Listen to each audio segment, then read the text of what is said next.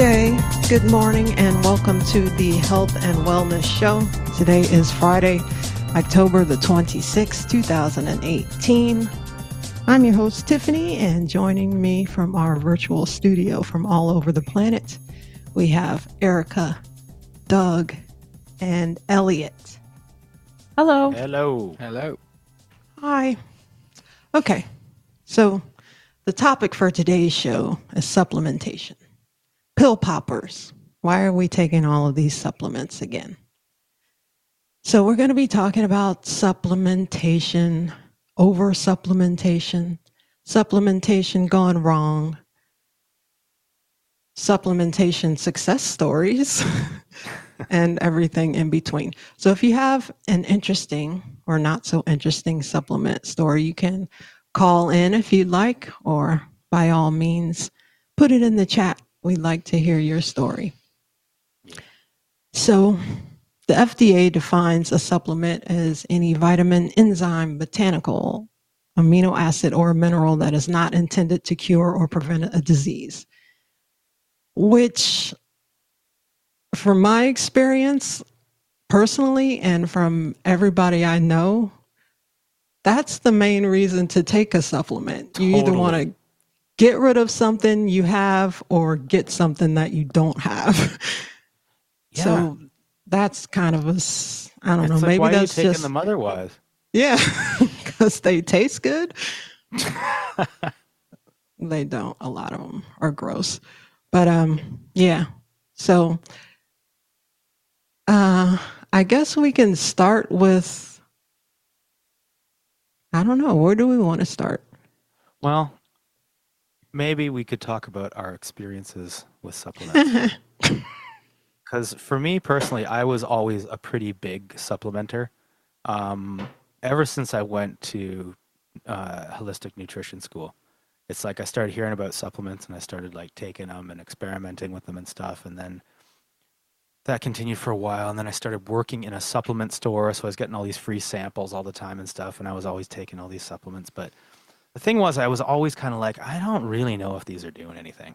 Mhm. And just recently, like I would go up and down with my supplementation. Like I- I'd start to be like, you know what, I'm taking too many supplements. Like, I, you know, I don't need to be chucking back 20 pills. And just recently, I was kind of like, you know what, I really, I don't know if anything is actually helping with anything. I don't even know what it is because I'm taking so many. So I was just like, that's it. I'm going to eliminate all my supplements. And then if I start to feel crap about anything in particular, I'll add, add some back in.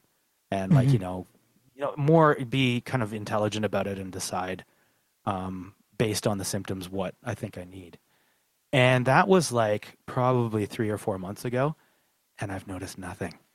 Absolutely nothing. So I'm kind of like, okay, I guess I don't really need supplements. So you don't feel worse and you don't feel better? Correct. Yeah. How much money do you think that you spent over the years on supplements? Couldn't even guess.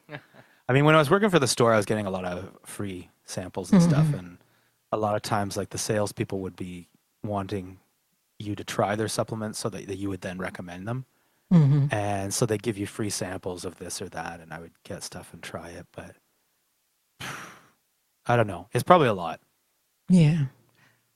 I spent a pretty penny. Like, depending on the quality of the supplement and the manufacturer, some of this stuff can cost quite a lot of money, especially if you're taking them over a long period of time.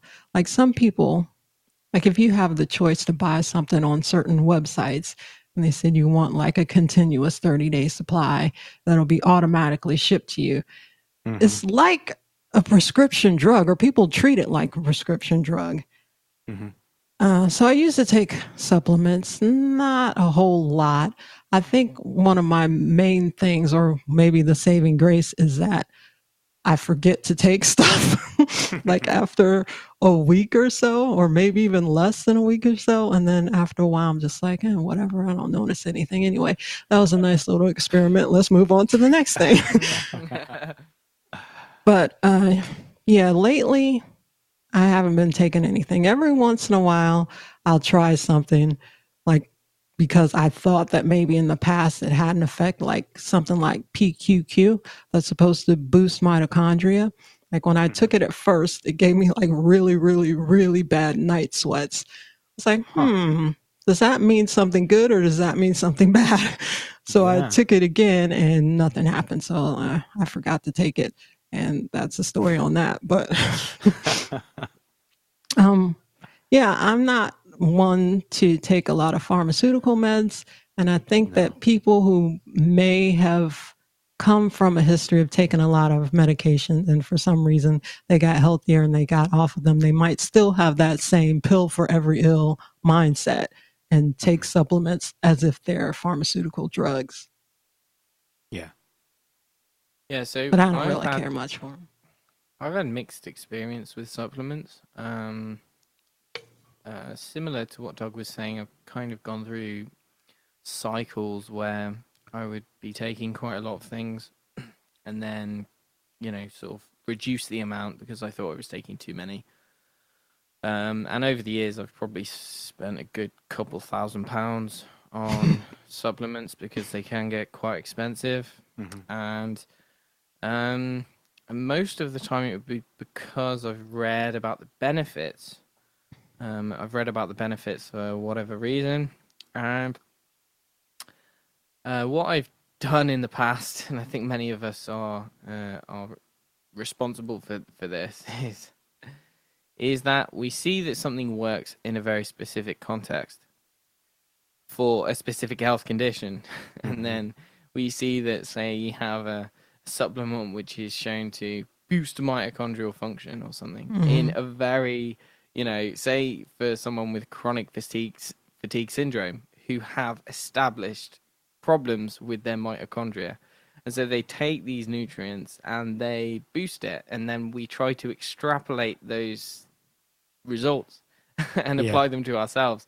Mm-hmm. And most of the time, like you both, I haven't really noticed any difference. And that is with the large majority of supplements I've taken.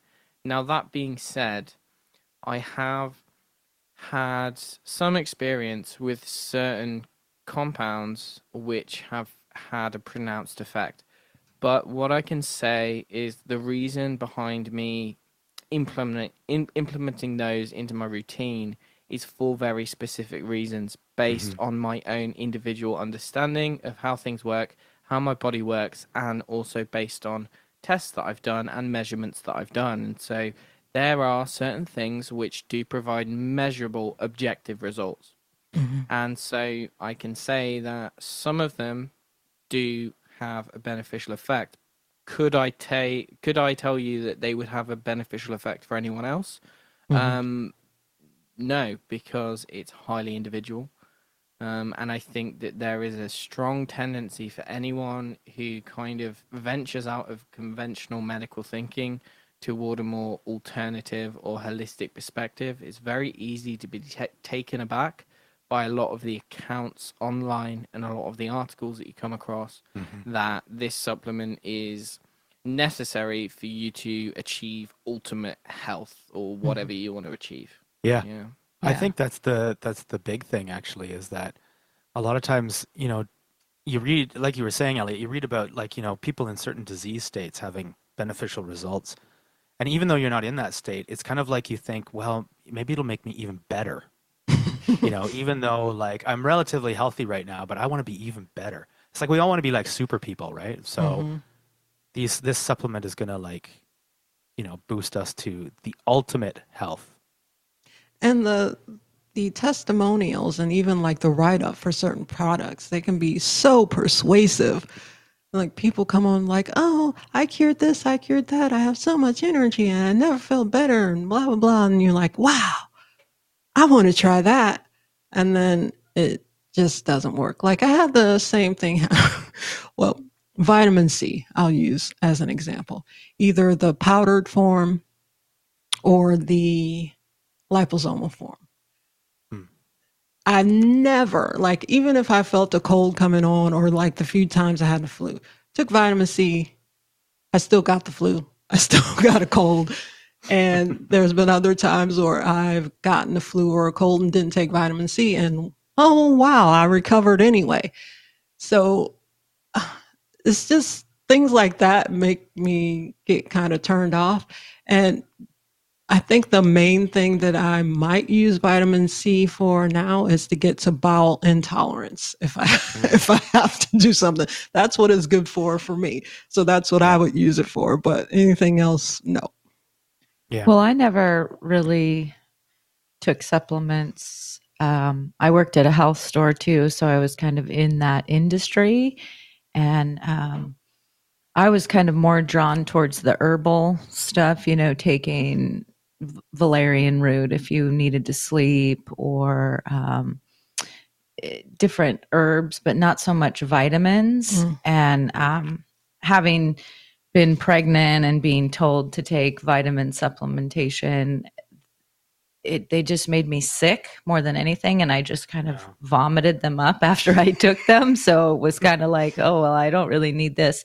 I was more drawn toward like the liquid mineral stuff or uh, when my kids were little we did the Floradix herbs. So it was like a oh, liquid yeah. um, herbal kind of concoction uh, but as far as supplements uh, like Tiffany, I can never remember to take them, but I will say that my husband was pretty ill about seven years ago with gastrointestinal reflux disease and possibly needing stomach surgery and all these things. And he went to a naturopath, and I've noticed this when you go to a naturopath is they're like you leave with a handful yes. or bag full of stuff and so she was very helpful in the sense where she essentially just told him to change his diet, which I think in the end ended up working more than the supplements. But at one point in time, for about two years, we were spending $700 a month on supplements. Mm.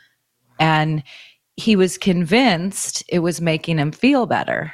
And um, but like you all have shared, his diet had totally changed. Mm-hmm. And when we could no longer afford the $700 a month in supplements, he didn't feel worse. Mm-hmm. You know what yeah. I'm saying? So, um, I have well, mixed feelings about it. You know, like I will do the liposomal vitamin C if, you know, twice a year if I feel like I'm getting an itchy sore throat. And maybe mm-hmm. it's just a placebo and it I, I don't get sick.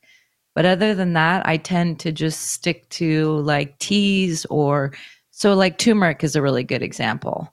For years we grew turmeric, we would juice it, you could gargle with it, and I had great effects from turmeric. Mm-hmm. Would I ever do the tablets? Nah, not really. It's just it, again, it was not a lot that I noticed. So that's my story. Wasn't that in one of our articles that we read? They were talking about how curcumin, which is a component of tur- turmeric. Uh, and all of all the tests and studies that they had on it, they've not been able to not, uh, notice any good effect in the subjects unless it's just strictly GI effects. Yes, like it's I... so hard to get into the bloodstream. Like I've had good effect with turmeric, but it was for uh, King Tut's revenge, and it worked really well for that. But aside from anything else, like if I put it in food or anything, I didn't notice any difference one way or another. But what were you going to well, say, Elliot?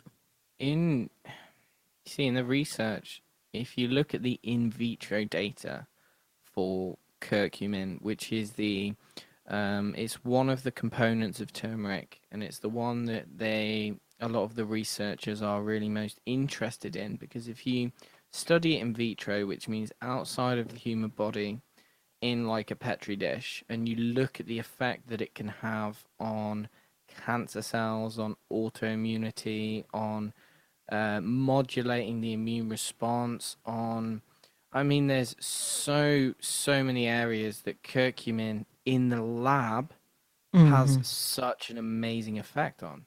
Mm-hmm. But what they're finding it so difficult to do is is actually get it into the human body because the curcumin is really renowned for its lack of bioavailability, which means the body's ability to absorb it. And so you can consume it orally. Um, and most of it is inactivated. It's not absorbed. You need a lot of fat to absorb it. But even then, there are multiple different holes in it. There's lots of problems. Um, and it's theorized that some of the beneficial effects may be local. So it may happen sort of at the gut epithelial level. So right at the surface of the intestines. That is where it may be active. But ultimately, getting it into the body where it's untouched, getting it into the cells, and then allowing it to actually do stuff is I mean, I don't think anyone really knows how to do that. And that's mm. an example of extrapolating in vitro data and applying it to humans. Because if you look at the market, there are thousands of different curcumin supplements or turmeric extract and all of these different things. But here we come up across another problem as well. Um, and this is the, I guess it's a Western kind of uh, phenomena whereby we isolate a specific component of a plant and we um, we try to attribute beneficial effects to that isolated component but we in doing that we neglect that when it is in plant form when it is in the the whole food form there are probably thousands or millions of different synergistic reactions which allow it to work the way that it is proposed to work um, in in real life. So, you know, and it's just another problem with the idea of taking a supplement because most supplements are not whole food form, and if they mm-hmm. are whole food form, they're probably not very good because there's such small amounts of the component that it's not going to have the beneficial effect. But at the same time, you, most supplements are just purely isolated compounds, and to do anything with that, I mean, it's fairly unnatural for the human body because we never really came into contact with isolated things. You know, everything's mm. always packaged in like its natural package. So uh, that was just a little addition there. Yeah, that was a good addition. I think this kind of comes comes into the problem of uh, antioxidants. Yeah. I think antioxidants are kind of like they're huge right now.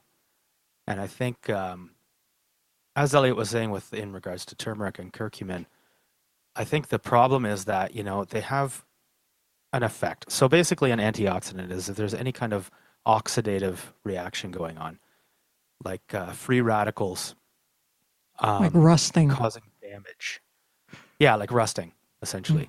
Mm. Um, antioxidants actually prevent that from happening. They quench the free radicals.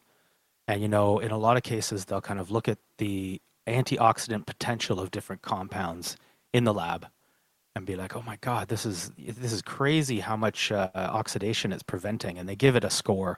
I can't remember what the meter is called, but um, the problem is that they're not they're not looking at it in the body. They don't know what that's actually doing and whether or not it's even getting absorbed. And my favorite example of this is uh, there was this drink. I don't even know if it still exists. I think it does. Uh, it it's does. called POM. Mm-hmm. POM Wonderful. Yeah. yeah. and it's basically this super sugary uh, drink. Juice, but it comes in a unquote. really cute bottle. It sure does. That's part of and the appeal. It's got super antioxidant power but I think there was a study done and they, they figured out that people were absorbing basically 0.2% of the mm-hmm. antioxidants in it. So at the end of the day, you're having a Coke, right? With like a little bit of antioxidant power in there. So the idea that it's going to stop oxidation because like sugar, sugar is like so pro-oxidant. It's crazy. so basically you're trying, you're doing the exact opposite of what mm-hmm. you think that you're doing. And, and that's I'm go ahead. sorry, go ahead.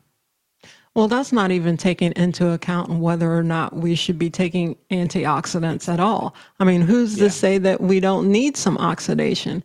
I think I remember from reading, or maybe it was when we did the Jack Kruse interview, he was talking about a certain amount of oxidation is necessary on the yeah. mitochondrial level in order to actually produce ATP or to produce an energy reaction. So people are just going around slamming all these antioxidants and they could actually be doing themselves a disservice. Yeah. Yeah. I mean that's that's the case because mm. um, I mean, Elliot can maybe go into more detail on this, but um, basically, like in order for your body's own antioxidant system to be activated, it needs to, you know, detect oxidation, and your body's um, multiple systems of uh, anti- antioxidation are so much more powerful than mm-hmm. anything you could be taking from uh, an external source. And the idea that you could be taking like you know something like uh, you know resveratrol or curcumin or something like that, and killing the oxidation in your body, you're basically like doing a half-assed job of what your body would be a lot better at doing anyway. Mm-hmm. So it's kind of like, and I know there was a study actually when they were um, checking people who were using antioxidants as recovery from exercise, and they found that they they were actually um, interfering with the benefits of exercise by taking these antioxidants. Mm. Like it was basically like, well, you're just uh, undoing all all what you just did for the exercise, so you just tortured yourself for no good reason. That is yeah. so typical of people to think that they're helping so much. Oh, I'm just going to help my body do this like you know better than your body. Come on. Yeah. just get out of the way and let your body do its work. Yeah, so just to touch on what Doug was speaking about just then, um, in the past sort of couple of decades, um, there was this whole idea that oxidative stress, um, so oxidation in the body, is linked with health, problematic health conditions, um, and that it is automatically bad because of that. And therefore, the way to remedy that is to um, provide extra antioxidants which can reduce the oxidative stress. And theoretically, what they thought was that by providing the body with more antioxidants in the form of supplements or whatever, um, that this would counteract the damage and therefore it would lead to amazing health effects. What they found was really quite disappointing was that antioxidant supplementation really did not provide much benefit, and in fact, in many cases, it was detrimental. Um, and so this is sort of led to a shift in the way that we understand things or the way that scientists see things now. And it turns out that when you look at antioxidants um, and you look at what foods contain antioxidants. You look at fruits, you look at vegetables, these kinds of things. And this is one of the reasons why we have been led to think that fruits and vegetables and herbs and spices and all of these weird and wonderful things are beneficial for health. But and uh, in fact, this is what I was taught when I studied nutrition. Yeah, me too. Was that you should increase your intake of the foods which have highest antioxidant potential. Mm-hmm. But when you look at what actually happens in the human body, the antioxidant potential is really quite rapidly destroyed because an antioxidant is very uh, susceptible to external conditions such as heat and acid and temperature changes and uh, moisture so you think when it goes into the human body, it's extremely moist. It hits the stomach acid, which has such a low pH that it can kill practically anything. And uh, aside from that, your body temperature is really quite warm. and so the antioxidants are fairly quickly neutralized when they enter the body.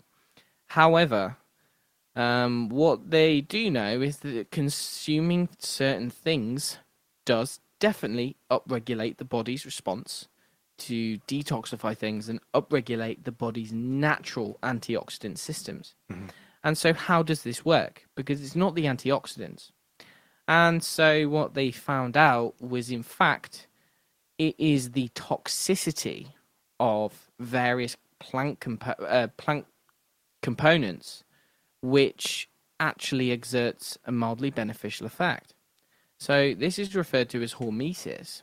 And what this means is that when you introduce a very low dose toxin, what it does, the body picks it up and it says, Holy cow, there's a toxin, and so we need to get rid of this. This is a stressor, but it's not enough of a stressor to put the body under significant amounts of stress.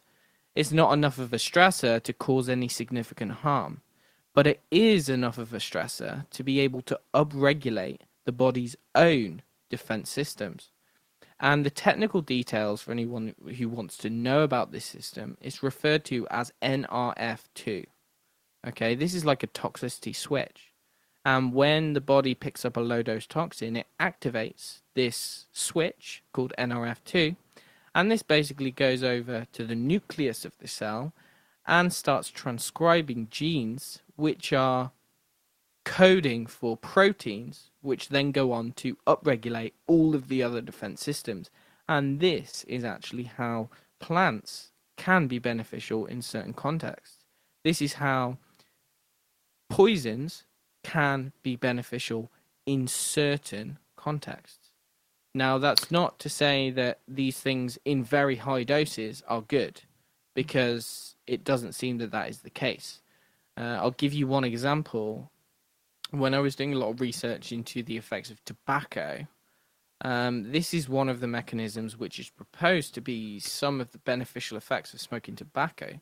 Is actually uh, low dose carbon monoxide upregulates antioxidant defenses, whereas high dose carbon monoxide will leave you dead. Mm-hmm. Mm-hmm. So it, there's a very tight balance between these things, and simply providing the body with a bunch of antioxidants does not activate that system and in fact can suppress that system it can suppress the body's ability to respond to stressors because mild stressors are healthy whereas when you suppress that system you're potentially uh, evoking a situation where the body can no longer detect when something is wrong because it's being um, suppressed. And like Doug was saying, when you exercise, you want oxidation and you want a certain degree of inflammation because if you're looking to build muscle mass, then infl- the, the immune response is what comes away and clears away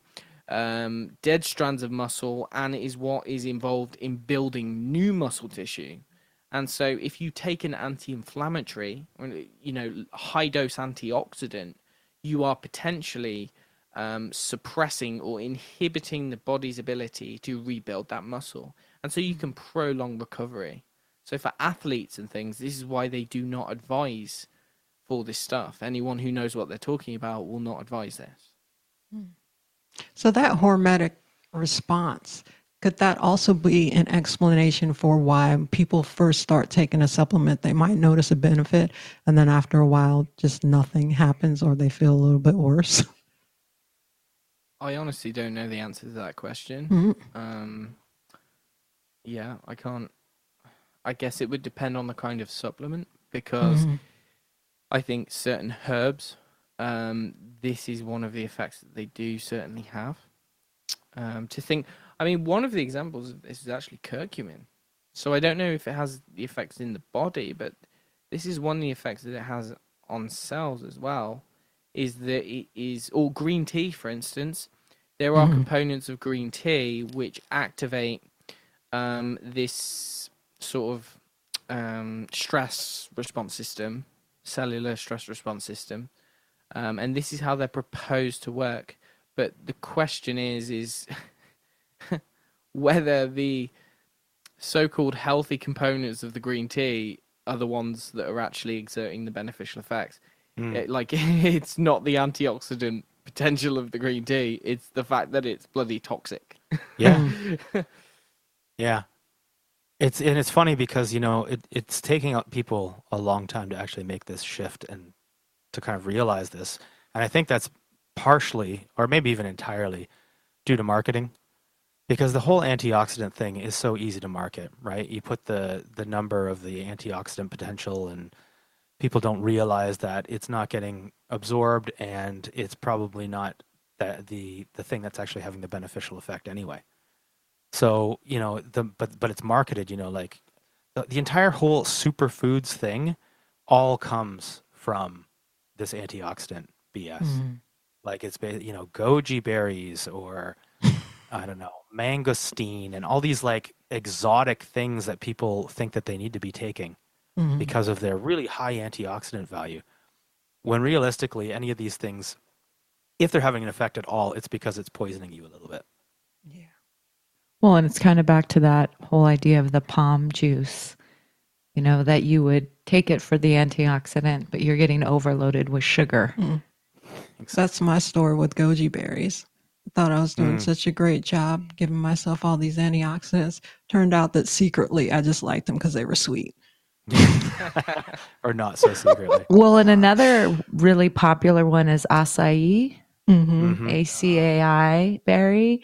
And, uh, you know, that they make it like a frozen kind of ice cream now. So everyone thinks that it's a great alternative to ice cream. Mm-hmm. But they add guarana root into it. So you get, it's like intense caffeine high too. And I, I made the mistake one time of eating an acai bowl and I was up all night long after I ate it and it gave me the worst stomach ache and it was I had the worst hangover the next morning and it was just like okay I won't be doing that again. but if you were to actually eat a handful of just the berries, you're going to, you know, it may like Elliot was saying have an effect. Mm-hmm. But as far as eating heavily processed foods that have it to kind of combat that sugar, I, I think it's a losing battle. And he, here's the question as well: is that if, like, we look at our world today, we see how toxic it is, and the the question is: Do you want to be adding in more toxicity mm. on a hmm. daily basis?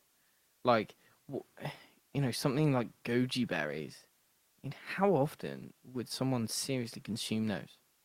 You know, I mean, they they're tasty, yeah, but how would you ever be in a situation? I mean, in the north northern hemisphere, living in the UK, I can speak for myself.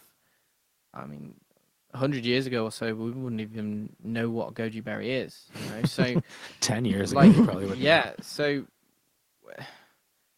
I question if we're coming into contact with all of these environmental toxins, do we really want to be adding fuel to the fire? You know, mm. if, if our if our if our ability to adapt on a cellular level is already compromised, then is adding these minor stressors, but you think if you're one of these kinds of people who takes all of these different supplements with the superfoods and stuff, is that really going to be beneficial?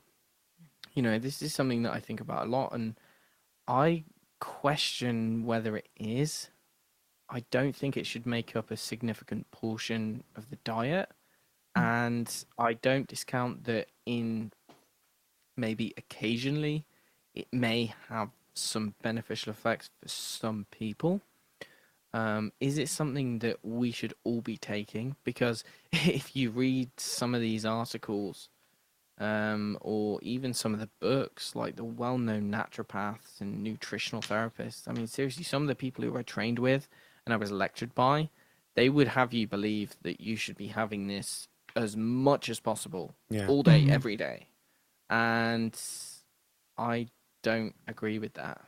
It's interesting because uh, I was reading this article by uh, Dr. Todd Becker, and he had this has this article called the the case against antioxidants, and I'll post it in the chat actually.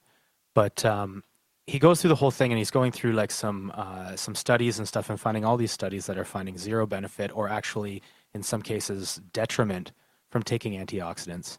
And this isn't even exotic ones. This can be like vitamin C, vitamin E, beta carotene.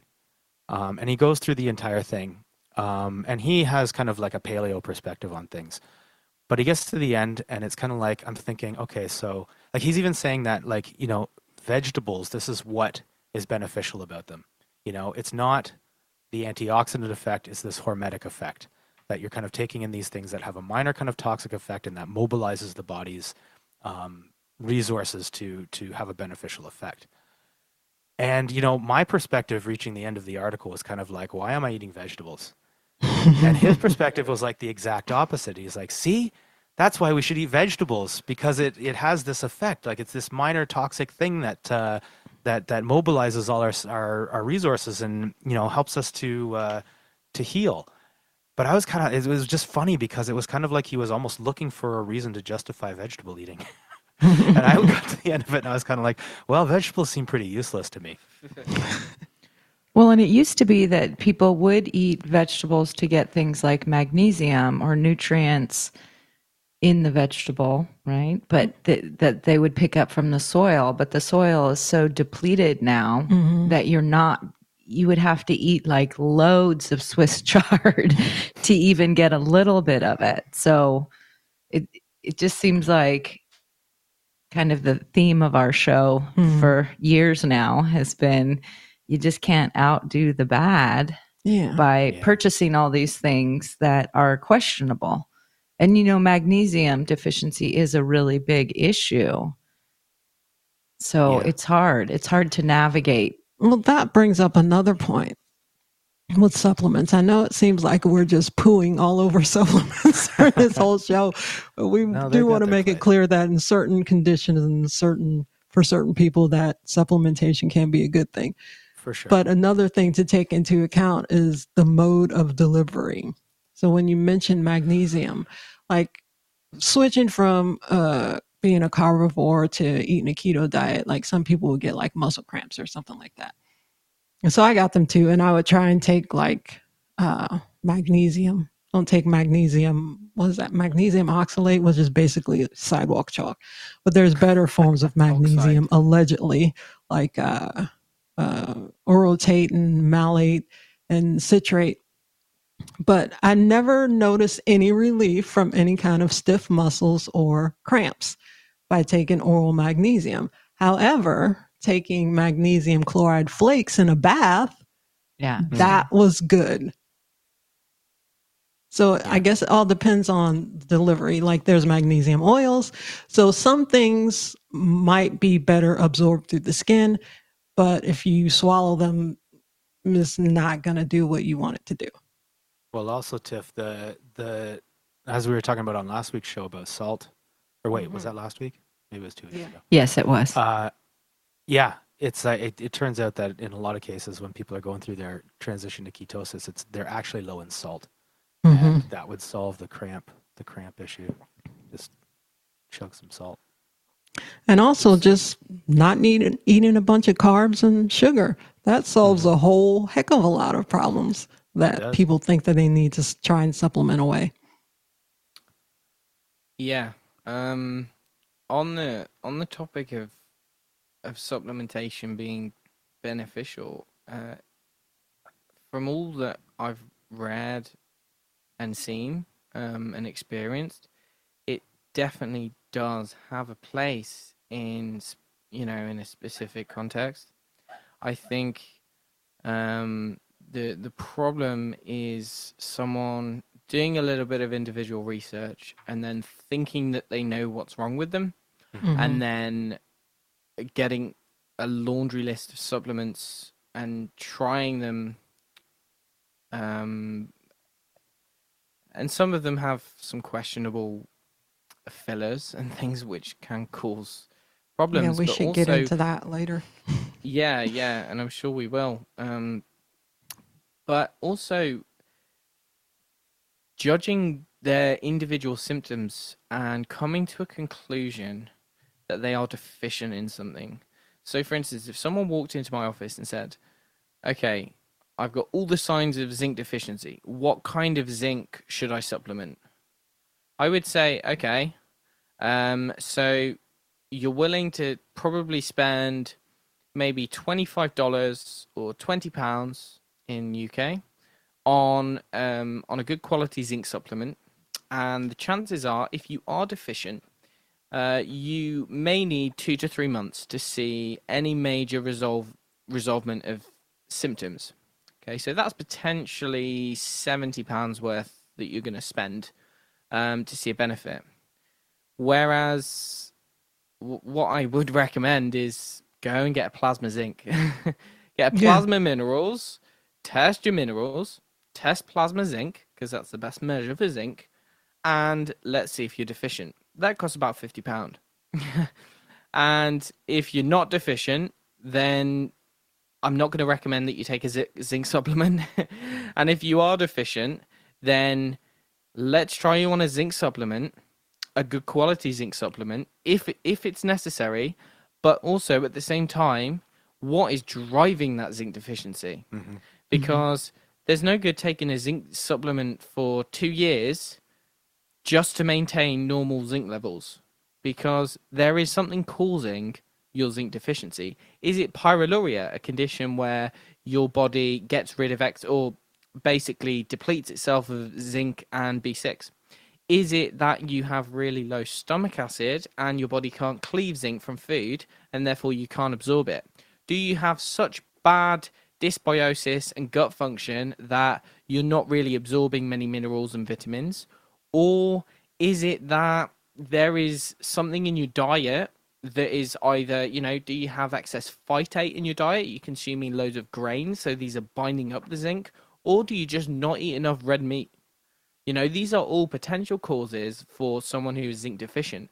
And so I think as a temporary band aid, you could do a zinc supplement. But really, what you want to do is look for the root cause um, and not maintain these supplements all of the time and really kind of work with someone who knows what to look for. And ideally, I mean, I'm biased towards testing. It doesn't provide all the answers, but it provides some answers. And if the testing shows up that you're deficient, then a temporary um, addition of that will probably be very beneficial.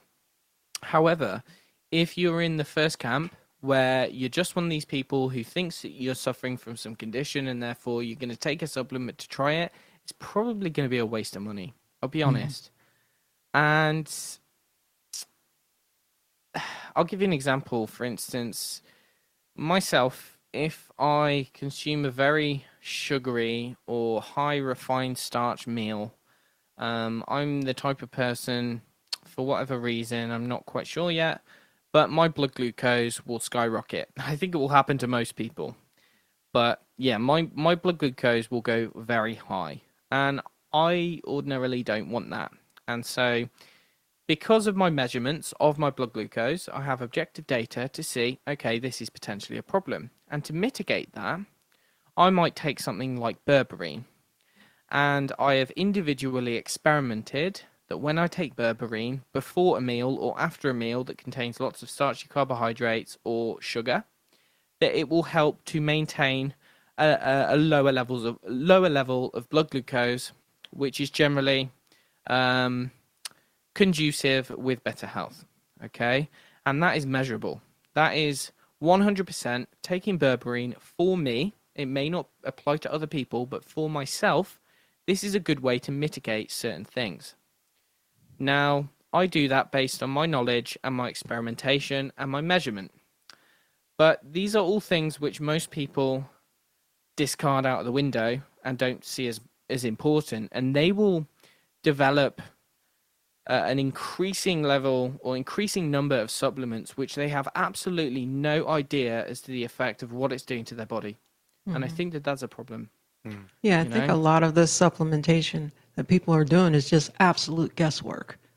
Yeah, they don't test, they don't do labs, and they're just taking things just to see.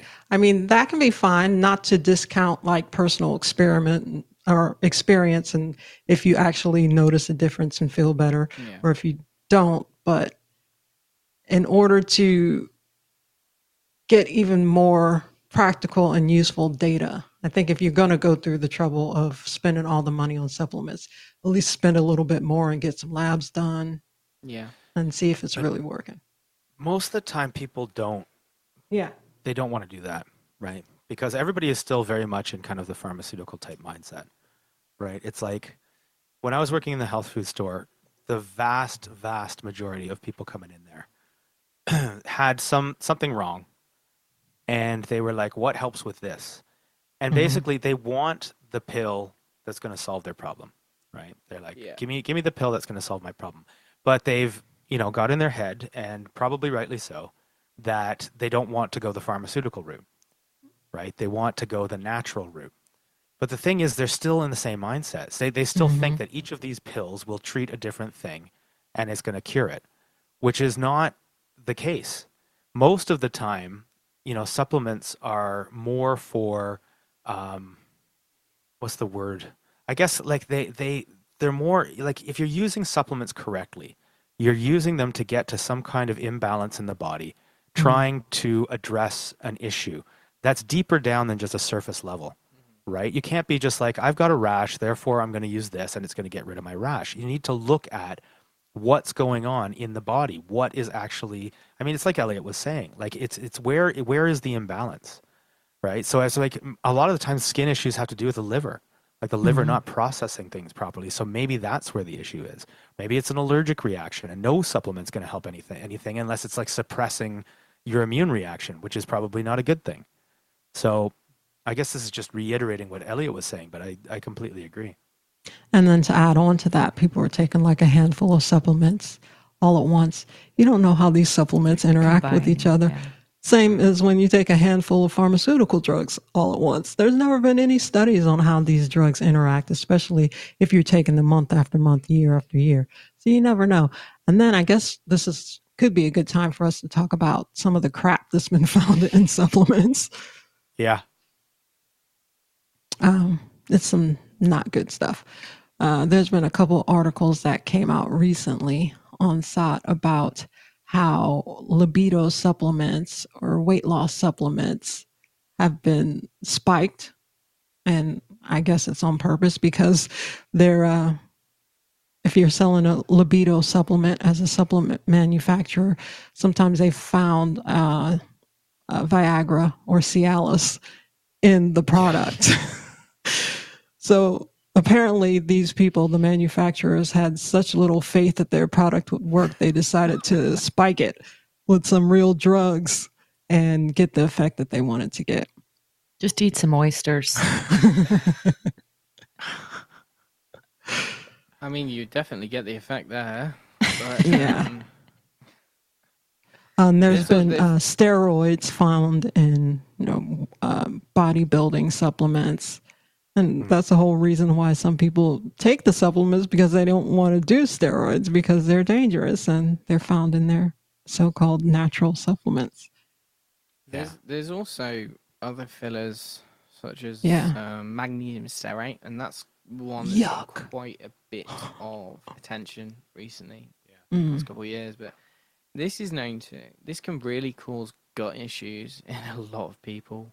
It can prevent the absorption of the nutrient. Yeah. So you're taking a nutrient, it could prevent it. I can't remember the percentage, but by quite a lot.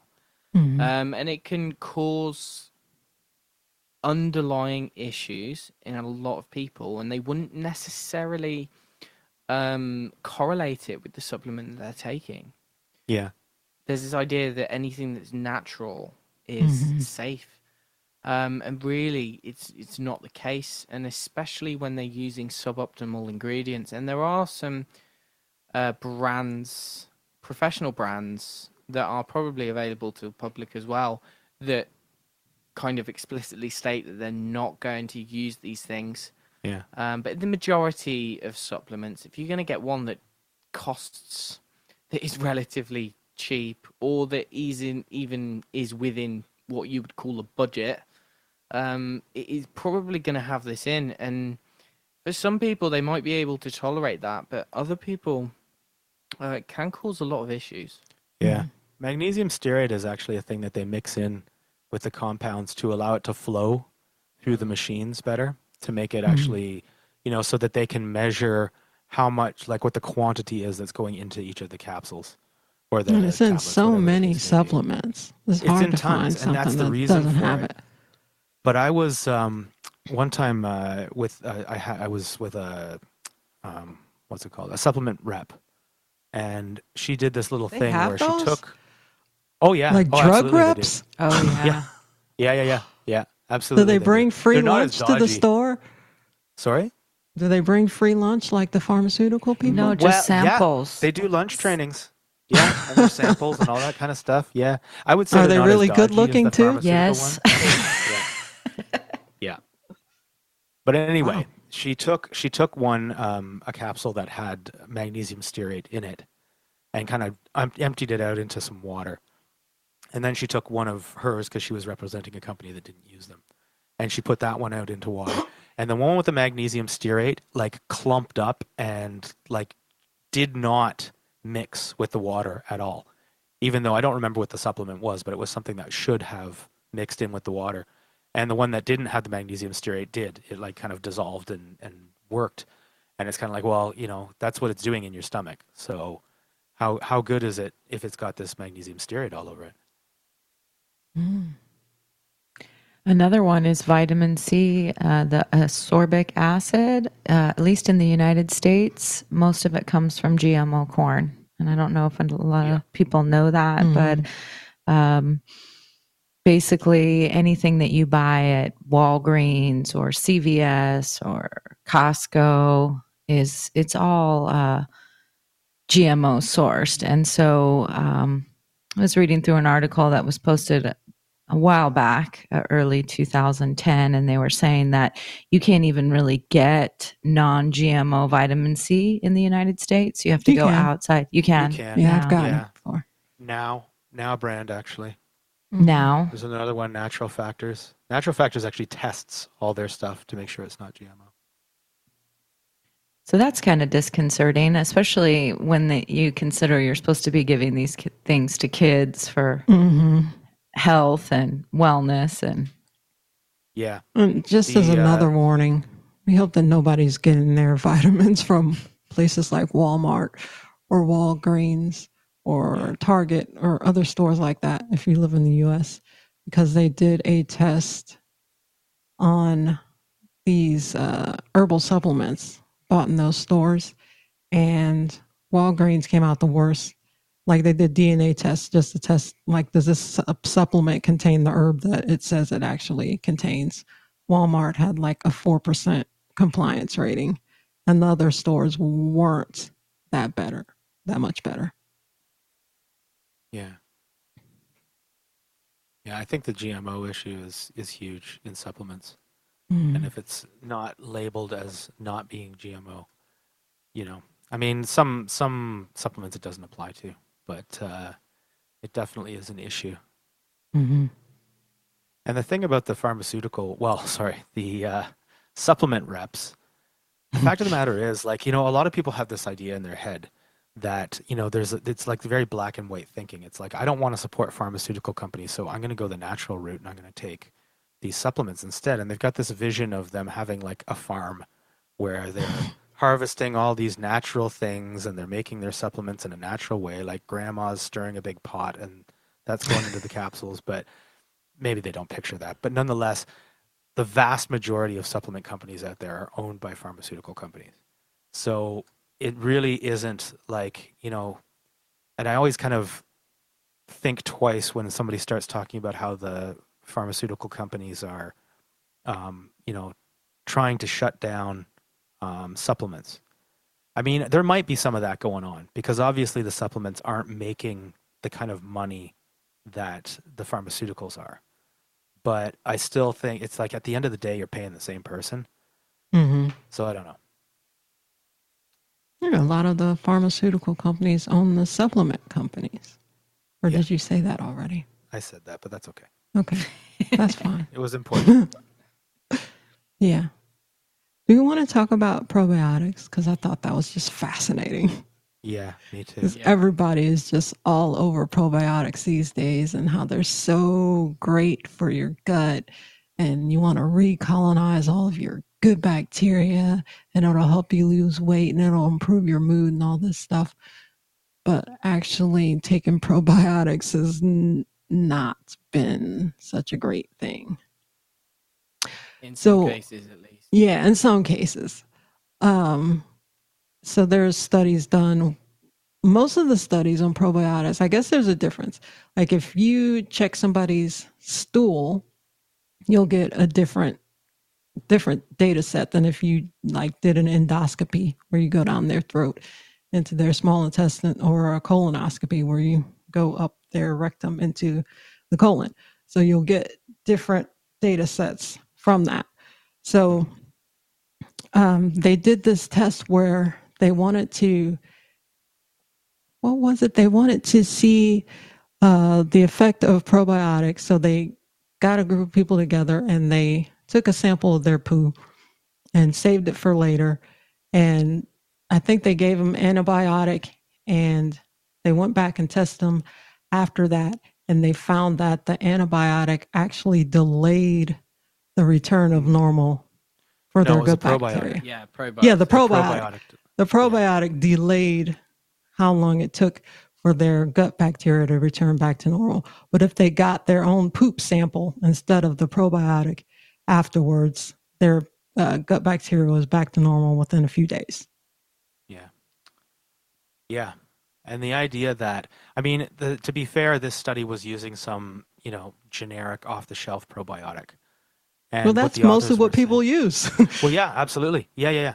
And it's, uh, it, I, I think it's, it, it, that might be part of the reason that you're, you're seeing that result.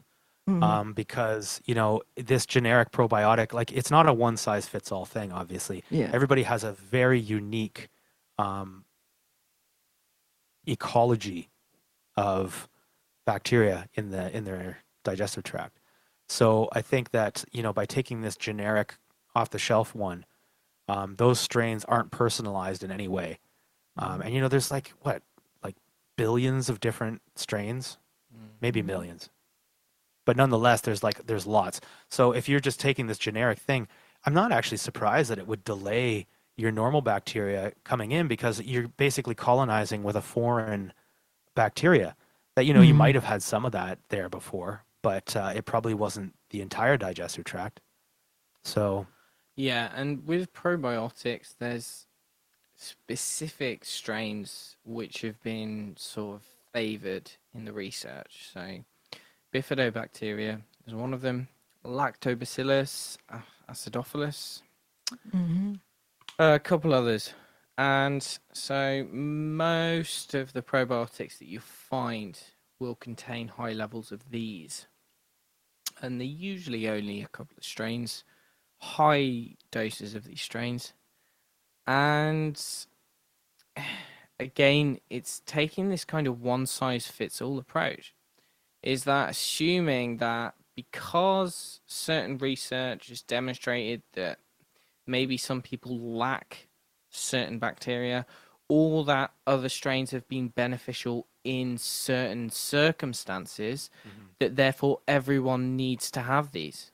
And to say that, okay, so you have around a round of probiotics, it- the sorry antibiotics, the the from from what I'm uh, aware of, the this antibiotic thing is kind of interesting because just an acute dose of antibiotics doesn't now I could be wrong about this, but I'm sure I've come across some fairly recent data which spoke about how um, an acute set of antibiotics doesn't necessarily detriment or cause any long-term issues with the microbiome. So, Mhm. like just one set, or say the occasional set of antibiotics, because the the microbiome kind of springs back fairly rapidly, like within a couple of weeks or a couple of days. Um, and I think that that's kind of the context that we're talking about with this study. So taking these probiotics delayed that ordinary rebound. And that's not necessarily something that you'd want to do. Now, in terms of chronic antibiotic use, specifically for children, when they are really developing their immune systems, when they're developing their microbiome is sort of in flux at that point. and from what I'm aware, um, long-term and chronic use of antibiotics can have long-term effects, and that is a situation where probiotics may be needed, or for certain functional disorders like Crohn's disease. There's been good research for probiotic use in Crohn's disease or traveler's diarrhea. There's certain strains which have been shown to be really helpful for that. But again, to paint the same, paint everyone with the same brush, as we uh, kind of keep coming back to, is is just doesn't seem to be a good way to go about things. it's like the pharmaceutical industry and, and sort of conventional medicine is that if you fit into this box, then we give everyone the same protocol. Like everyone who has these symptoms takes this drug. Mm. And it's kind of the same. Everyone who has a round of antibiotics must have this specific strain of probiotics, but everyone is highly individual. And so someone may not be lacking lactobacillus. They may have so much lactobacillus, but they may not have enough of a, uh, another strain, you know? Mm-hmm. And to give them loads of this probiotic may actually be problematic, as, as that paper kind of suggests. Um, another thing that I'd like to touch on briefly is that I'm not sure whether this finding um, supports the use of things like prebiotics or maybe other strains of probiotics because there's certain um, specific formulations of different types of probiotics which have a little bit of a different mechanism to the ordinary strains. So when you take an ordinary probiotic, probiotic, you're taking live organisms and whether they can even survive the stomach acid is debatable. Mm-hmm. But at the same time, whether they can colonize the digestive tract is also debatable. And there are other kinds of probiotics. There's a kind called spore based. And so these are supposed to work on a different mechanism whereby the things that you're taking are not necessarily live they're it's before they become live, so they're in a dormant state, like a spore-based state.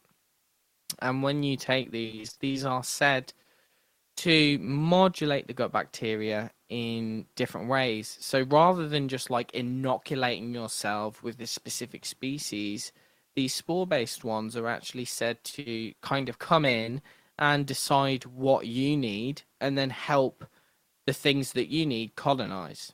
Now, again, I don't know if this is going to be beneficial in everyone. I can imagine it's probably not. However, again, like with other supplements, in certain contexts, like small intestinal bacterial overgrowth or some other kind of gut infection, it does seem to be very beneficial. At the same what time, about... I don't think it's something that everyone should be taking you know. But I don't well, know. that's why it's important to get tested once again, like before and after. Because if you take, uh, you don't know which strains you're lacking, you don't know which ones you have enough yeah. of. And if you get tested afterwards and all of your probiotics that you think are doing you so much good are all in your poo and not in your gut where they're supposed to be, yeah. it's, it's not a good poo, thing. No? yeah. I spent over a hundred bucks on some probiotics before this. That was one thing they found in that yeah. study. Actually, was that certain people they called uh, what was the word for it? Um, resistors. Reject resistors. Yeah, resistors and acceptors. And the resistors were people who would take a probiotic, and all of it just got ejected. None of it was uh, was actually colonizing the digestive tract at all. Mm-hmm. So yeah, expensive poo indeed. Well, what about foods like fermented foods? So, mm-hmm. you know, things like sauerkraut or kimchi or even kefir, which has become very popular.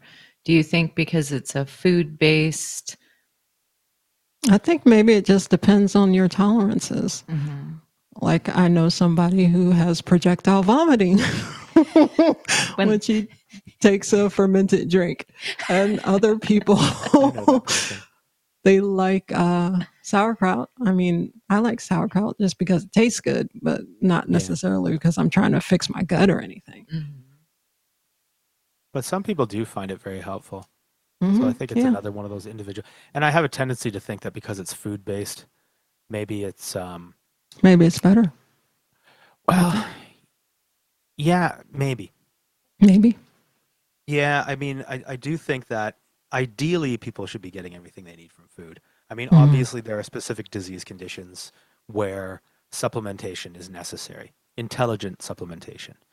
Um, but I think for the average person who's just trying to maintain health, uh, that getting everything you need from food is the ideal. Mm-hmm. Yeah. And you One can't out supplement a bad diet. No. So don't even waste your money on supplements, at least well, until you clean up your diet. that's in the name, though, isn't it? It's supplement. So what's mm-hmm. it designed to supplement? It's designed to supplement your diet if needs be.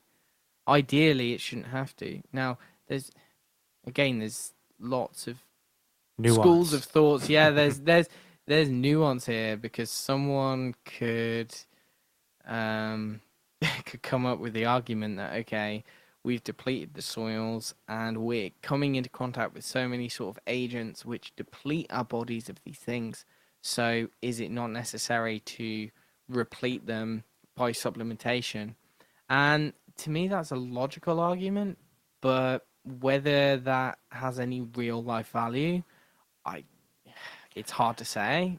well, again, it kind of comes down to the whole you know, are you are you just doing it because you've heard that the soil is depleted, so you're gonna you're gonna take a multivitamin because um, just in case, you know, or are you actually intelligently addressing something?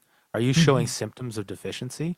Yeah. Well, then then maybe you can try supplementing or get some testing done, even better. Yeah. Um, but I mean, if you're just kind of like I'm taking a multivitamin just in case, which most people who are taking a multivitamin, that's why they're not trying to address a specific symptom. They're just like, well, you never know. It doesn't hurt. and the thing is, it might hurt. Yeah, so some of the vitamin supplements, like the prenatal vitamins and things, or the multivitamins, they contain certain kinds of vitamins and minerals which are actually synthetic. So, to give you a couple mm. of examples, um, folic acid so folic acid is a synthetic form of vitamin B9, which is otherwise known as folate, and it doesn't exist in nature. So for some people, folic acid is actually blocking the use of folate. It actually has a detrimental effect. So people think that taking a multivitamin is not going to cause any harm, but in some people, it is actually potentially causing significant harm. Yeah. So there's always risks. Um, and someone said in the chat, they asked about um, the ongoing supplementation of iodine.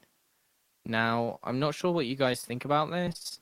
Um, I think that iodine is a funny one um, because there is reason to believe that lots of people are very low in it. Mm-hmm.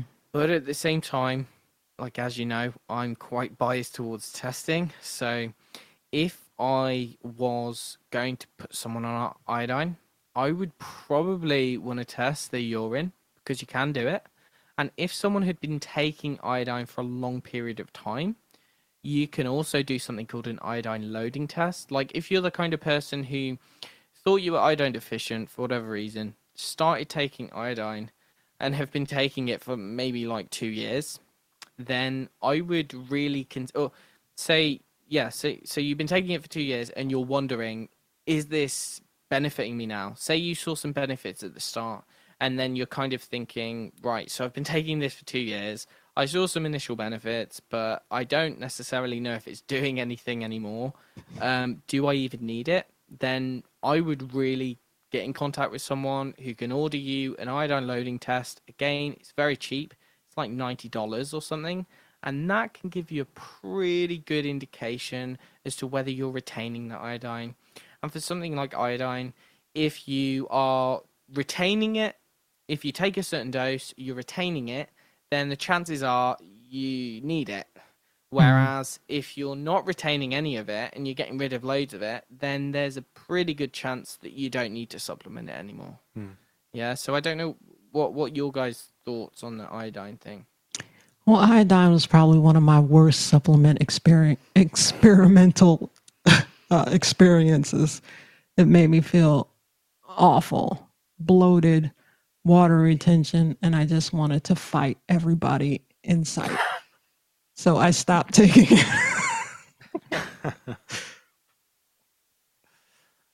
Yeah, I had kind of mixed results with it. I um, I did it for a while, but I started getting kind of weird symptoms, Mhm. like some headaches. That wasn't so weird, I guess, but um, I started getting a metallic taste in my mouth Yeah. that like wouldn't go away, and that, yeah, and I think I just kind of got sick of that and stopped doing the iodine.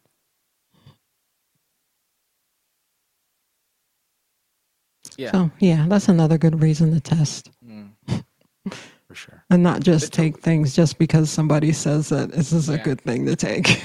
hmm hmm And it can be quite convincing sometimes when you read these books. When you've read a number of books on hmm nutrition, specifically, Yeah, it just makes you want to try everything.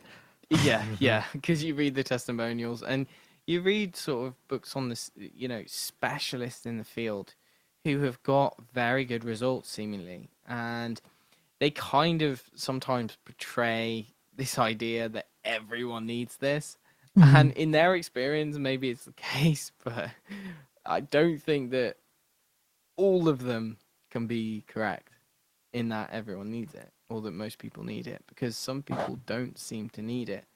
Uh, so I guess Well- it's just highly individualized. But sorry, go ahead.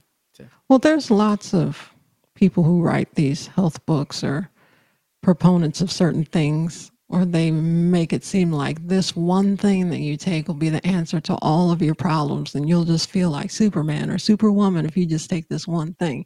And I mean, thinking about it logically, of course, that is just not possible. That one thing is the source of all your problems. Yeah. Yeah, I agree. But some people, again, some people will benefit from it. Hmm There are problems with applying these things to the larger population. Um, and one of the things which, even in conventional medicine, seems to be like in fashion at the moment is vitamin D. Mm-hmm. So there's this idea that everyone is deficient in vitamin D. and even like conventional me- medical doctors who, I mean, with all due respect, like I like what they do, but they don't really have much training in nutrition. And they don't seem to have much understanding of the way that vitamins work. Mhm. Um, and I don't know if anyone really does, even if they do have training, PhD scientists in nutrition. I think there's still so much that we don't really understand and no one really knows. And the idea that you run a simple blood test, especially for vitamin D, because there's quite a lot of problems with the various Mhm. blood tests that they do. And the fact that vitamin D also is not just a vitamin and it's debatable whether it is a vitamin and more like a steroid hormone because it Mhm. has hormonal like properties like the other fat soluble vitamins do. So it's been classified as vit- vitamin in a conventional medical doctor because it's in fashion, because there's the vitamin D council and there's all of these different sort of recommendations. They'll test vitamin D. They'll test one marker for vitamin D, which is an inactive form of vitamin D. And if you fall below a certain level, um, then they will recommend um, that you supplement it. And I'll tell you what, in my experience, it's even worse in the nutrition like field, in the alternative health field, in naturopathic um, medicine and in nutritional therapy, the applied nutritional therapies, because the reference ranges for for the way that I was trained anyway is that we should be prescribing way more than a conventional doctor may prescribe. So a conventional doctor may seem that you have quite quite low levels, and so they'll recommend quite a low dose at maybe 400 I- IU or 800 IU or something like that. Whereas a nutritional therapist or a naturopathic doctor might recommend 5,000 IU like per day. And uh, just to give context, that's that's a high dose. Yeah, and uh, that's not even a really high dose because there's some doctors who recommend like 30,000 IU. I had a 100,000 prescribed. Yeah, Hmm. yeah, and that's like once monthly. And all it, what it seems to be is that we are treating a, a lab test.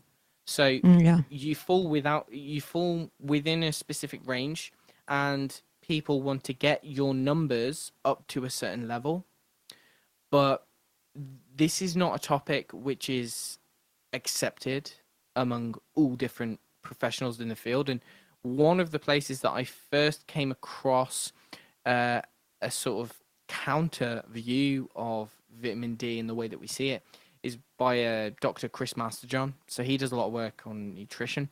And he was talking about how the idea that everyone has to have has to fall within a specific range is kind of absurd because mm-hmm. if you look among all different kinds of ethnicities and different populations there is very high variability between different ethnicities and there's this idea that okay people with dark skin need to need to supplement more vitamin D or they need to get more sunlight because they don't produce as much whereas in actuality if you look at the health health statistics I I don't have them at hand but Dr. Chris Masterjohn does a really good job at basically like laying out a lot of the statistics and makes a very good argument that in fact the optimal levels are highly variable and mm-hmm. that you cannot generalize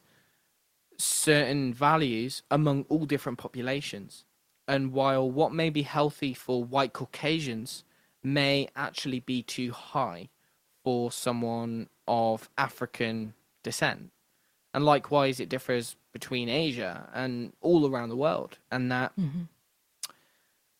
again, taking a supplement to get something up to a specific level may be problematic. Yeah. Yeah. Especially when it's the inactive form that they're sense. measuring. Yeah. It's like there is there is could you really even say there's an ideal uh, marker for anybody for their inactive form?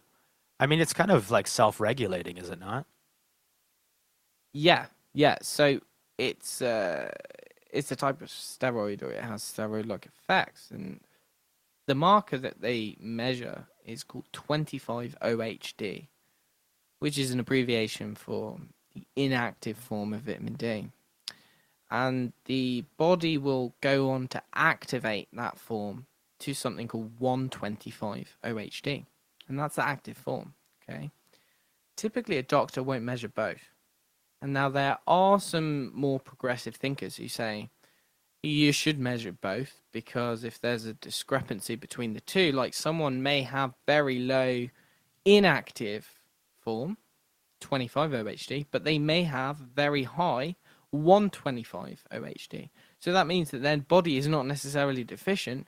It's just that for whatever reason, um, there is a discrepancy there. And if you don't measure both markers, then you could potentially be misled. Mm-hmm. Yeah.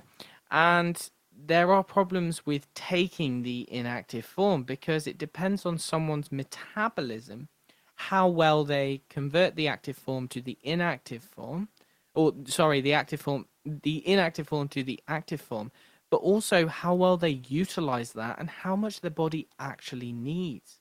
So, me and Doug were talking about this, and this is probably a topic for a whole other show because it seems to be really quite nuanced although people wouldn't have you believe that. They would have you think that it's set in stone, but it is very, very nuanced. But just to briefly skim over, um, there is some evidence to suggest that low vitamin D, or what we see as low vitamin D, may not be low vitamin D, but also it may actually be low, but it may be low for a variety of reasons. And it may be more of a symptom rather than a cause. So we know that vitamin D is really important for the immune system for fighting off intracellular pathogens, for regulating the immune response and the balance between the different branches of the immune system. But the idea is that we boost vitamin D to boost the immune system. Okay? Whereas if you look at it from a different perspective, perhaps the low vitamin D is actually rather a consequence mm-hmm. of immune dysregulation rather than a cause of immune dysregulation. Um, and there's a very good article on SOTT which kind of touches on this, and it's quite detailed. It's called Too Much of a Good Thing Excess Vitamin D. And she makes a very good argument, the author does. Her name's Rosanne Lindsay. She makes mm-hmm. a very good argument that it may be a consequence of immune dysfunction and that there may be some kind of she gives one example where there is perhaps a chronic infection which gets inside of the cells and actually down regulates the amount of vitamin D that is being produced by the body um, because it in some way benefits the pathogen. Um, and so simply feeding vitamin D may actually exacerbate the problem. So there's she's citing research which I've come across before, which is very interesting, is that if you read all these articles and things, you'll see that short term vitamin D supplementation seems to be really beneficial, specifically for autoimmune conditions where it modulates the immune system. But long term, and she talks about this, is that long term, it's actually been shown to exacerbate relapse. Mm-hmm. So it may be good at suppressing the symptoms very short term, but it doesn't actually address the root cause of the problem and may actually make it worse. Mm-hmm. Similar things have been found with omega 3 fish oils. So I, I don't discount that in certain contexts these are beneficial. Likewise, vitamin D might be beneficial in certain contexts. But to say that everyone should take these things, um, maybe maybe problematic. Yeah. Yeah. So there's a lot of things to consider before chugging down a bunch of supplements. Mm-hmm. And I think it requires a lot of research and due diligence and suspicion, just that you, the same suspicion that you would have for pharmaceutical drugs. I mean, just because it's natural supplement or you got it from the health food store or something doesn't mean that you can just blindly trust whatever they say about it. You have to really know your body, and it's always beneficial to get tested just to confirm results. Mm-hmm.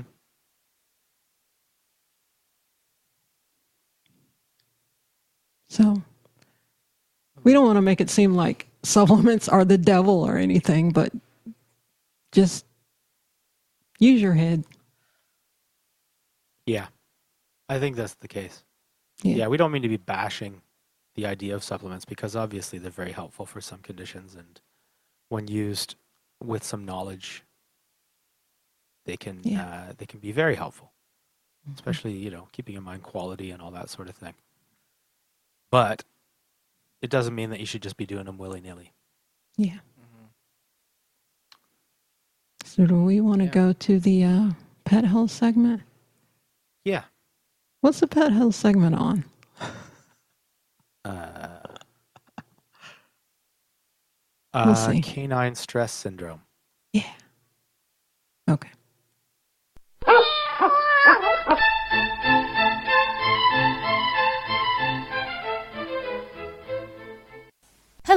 And welcome to the Pet Health segment of the Health and Wellness Show.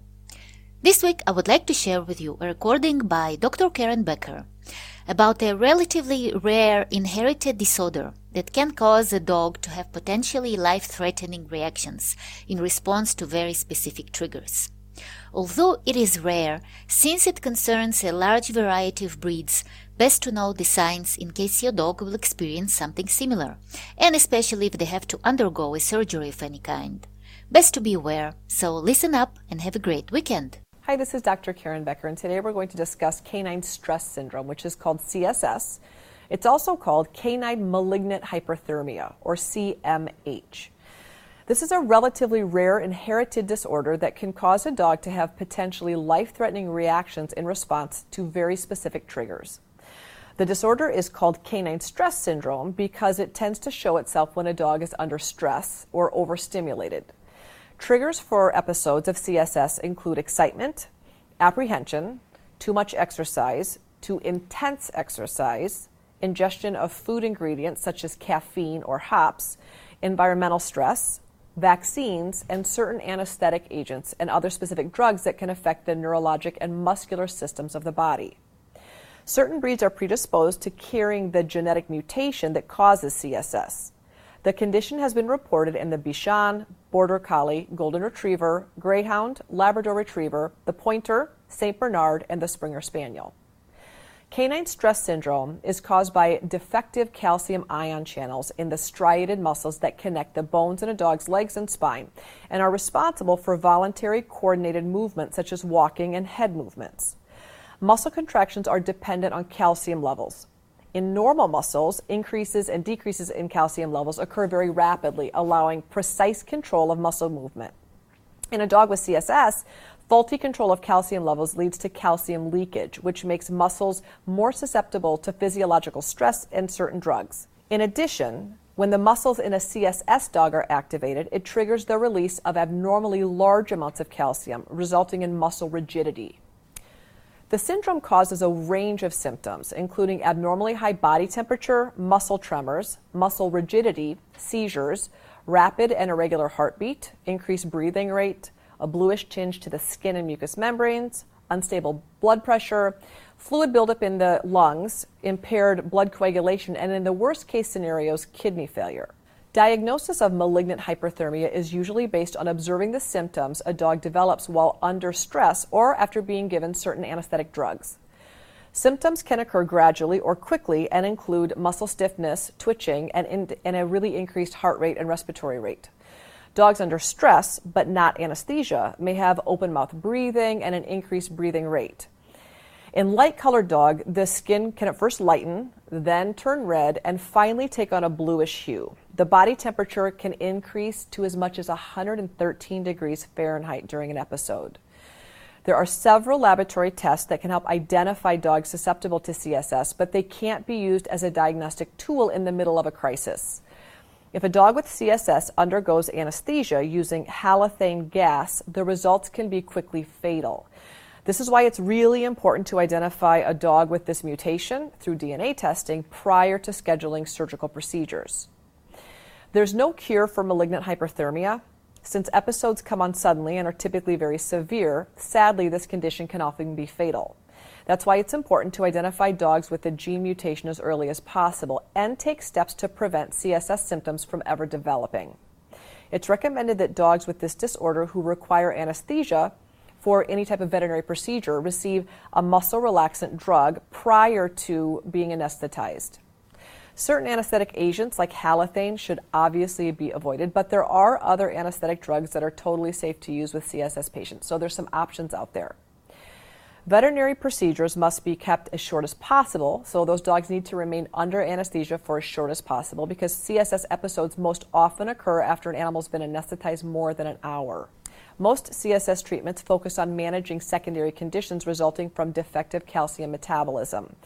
In traditional veterinary medicine, these may include seizure control medications, glucose therapy, and the use of tranquilizers during really stressful situations.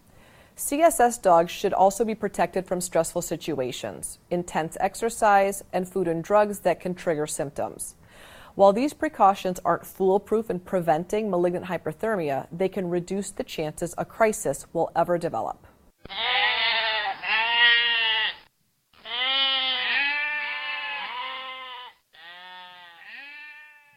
Do those goats not have CSS?